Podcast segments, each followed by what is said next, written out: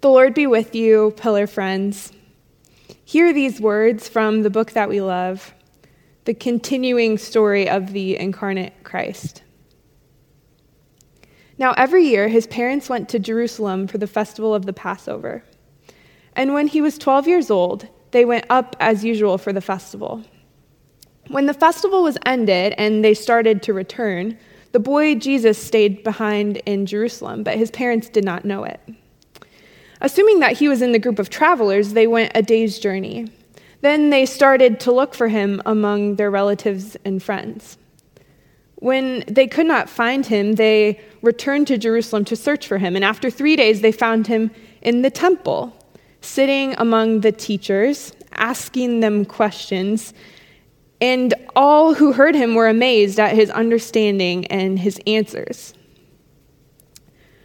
When his parents saw him, they were astonished, and his mother said to him, Child, why have you treated us like this?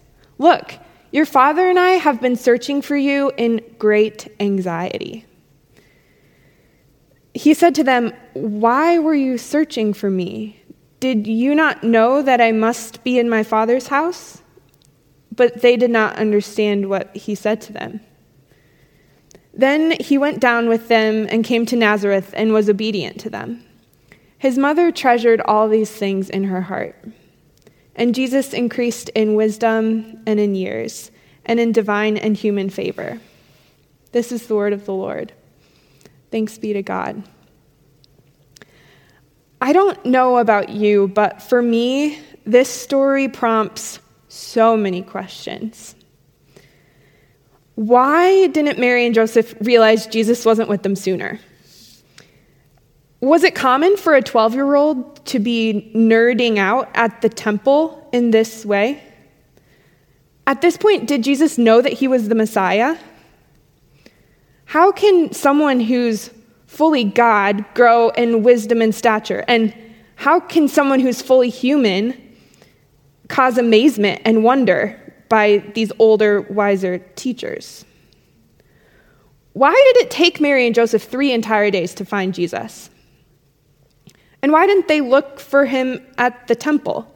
Why were they confused by what he said? A couple chapters before, the angel directly told them who he was.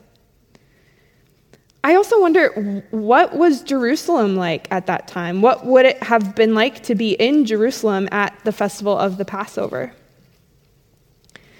I think a posture of question asking before God is a valid one and, and maybe even a healthy one, especially as we continue to enter into the story of Jesus' life on earth.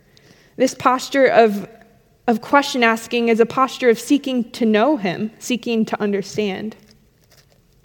And perhaps you share these questions.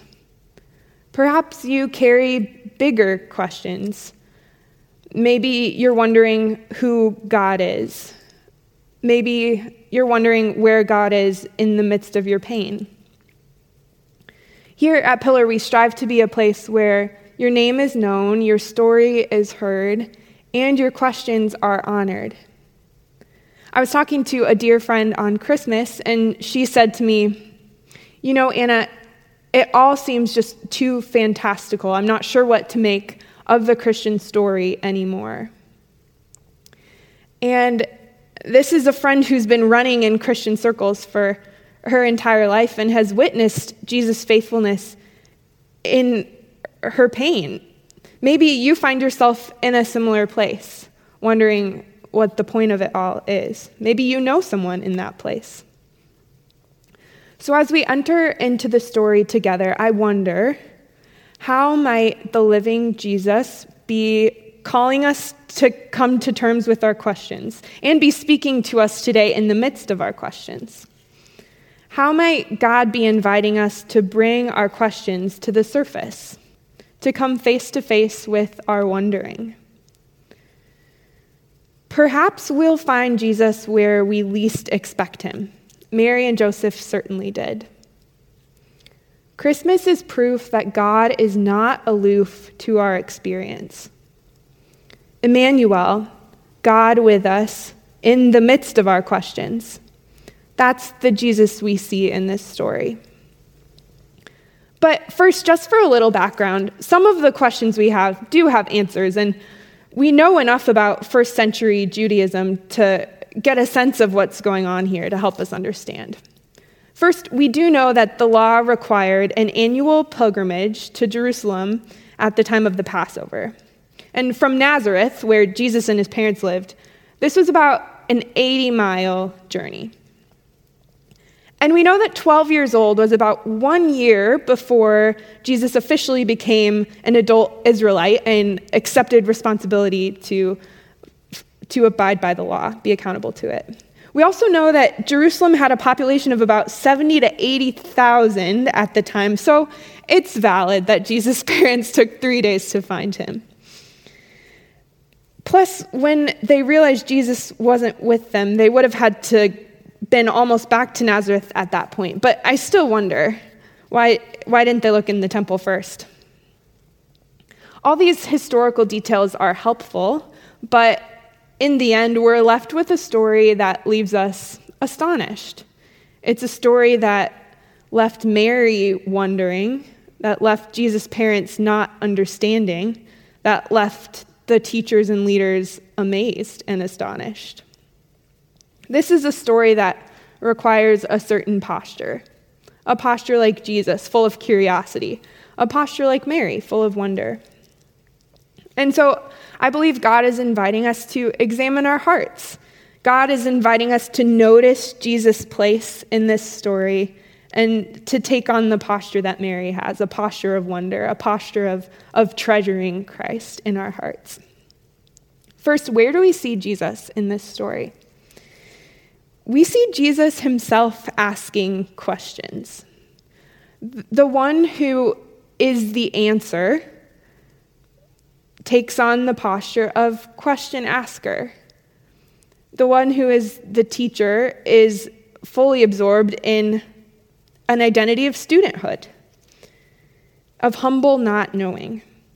The one who is fully God takes on, leans into normal processes of human development sitting at the feet of teachers. A quick side note we also see Jesus here taking on the complexities of family life. I don't know about you, but if your family is anything like mine, this past New Year's and Christmas season held some tensions, some getting on each other's nerves, some confusion, some arguments, some frustration. I'm just comforted that Jesus went through that. He knows what it's like to be a misunderstood 12 year old. Maybe you're 12. Jesus knew, knew that and knows that.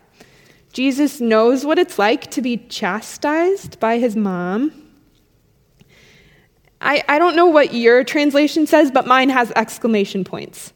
Child, why have you treated us like this? Listen, look, we have been searching for you in great anxiety. Jesus knows what it feels like to carry the chaos of family dynamics. Back to the idea of questions, I'll offer this again. What questions are you carrying? When was the last time you were honest with yourself and honest with God enough to name in humility your questions.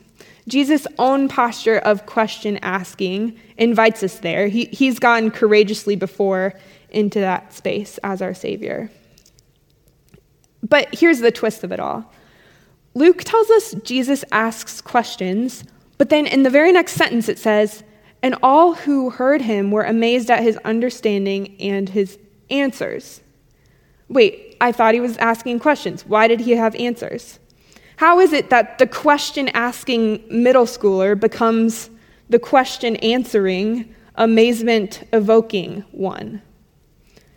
Remember a few minutes ago when I asked how someone who is fully God could grow in wisdom and stature? And I asked how someone who is fully human could cause amazement for these wise teachers?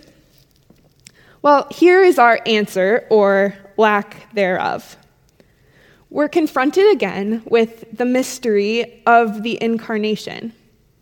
Except this time, instead of a tiny baby in a manger who holds the fullness of God, we're faced with a know it all middle schooler who holds the fullness of God, a fully human middle schooler. God with us. God with us. God with us. Like us in every way apart from sin. And throughout the history of theology, people either emphasize Jesus' divinity to the point of underemphasizing his humanity, or they emphasize his humanity to the point of underemphasizing his divinity. And they actually, both groups use this passage to do so. So, together, for the sake of orthodoxy, we're going to try to thread the middle to hold the tension of both. This is the mystery of Jesus' mark on history. He's the Christ of paradox, the fully human, fully God one who stands in opposition to all our assumptions about him, yet invites us to know him intimately. This Christ simultaneously poses a question to all that we know, calling it into question, shaking up our world, and he says he'll be with us on the journey. This Christ invites us into a life of suffering, but also a life of abundance. This Christ walks with us through the valley of the shadow of death and also leads us into green pastures. Christ invites us to a life of questions, but also contains within his body real, true, good answers. The triune God of grace invites us into a faith that is brimming with mystery, but overflowing with blessed assurance. And so in this story, we see the Jesus of questions and the Jesus of answers. The God who draws near in our messiness, and also the God who reigns on high and is worthy of praise. This is the God who is about his Father's business of making all things new, reconciling all things to himself. This is the God who is with us in the darkness, but who calls us to places of light the God of peace who fights our battles, the God who walks with us in the valley. This is the God of the cross and the God of the resurrection. And so, in the middle of all the paradox, we see Jesus. This is a story, again, of the dawn breaking from on high, this Jesus child showing us the way of peace. This is the incarnate one who is for us. This is a continuation of the Advent way of peace, where every valley shall be filled and every mountain and hill shall be made low, as God's good future breaks into the present. And, and this way of peace involves holding our questions with humility. It, it involves being okay with thwarted expectations and, and holding the future with openness. To ask questions of this story is an act of faith, an act of paying attention. Mary did that. She treasured it all in her heart. And I'm thinking about last week when Jake called us to a posture of response, a certain response to Christ's coming.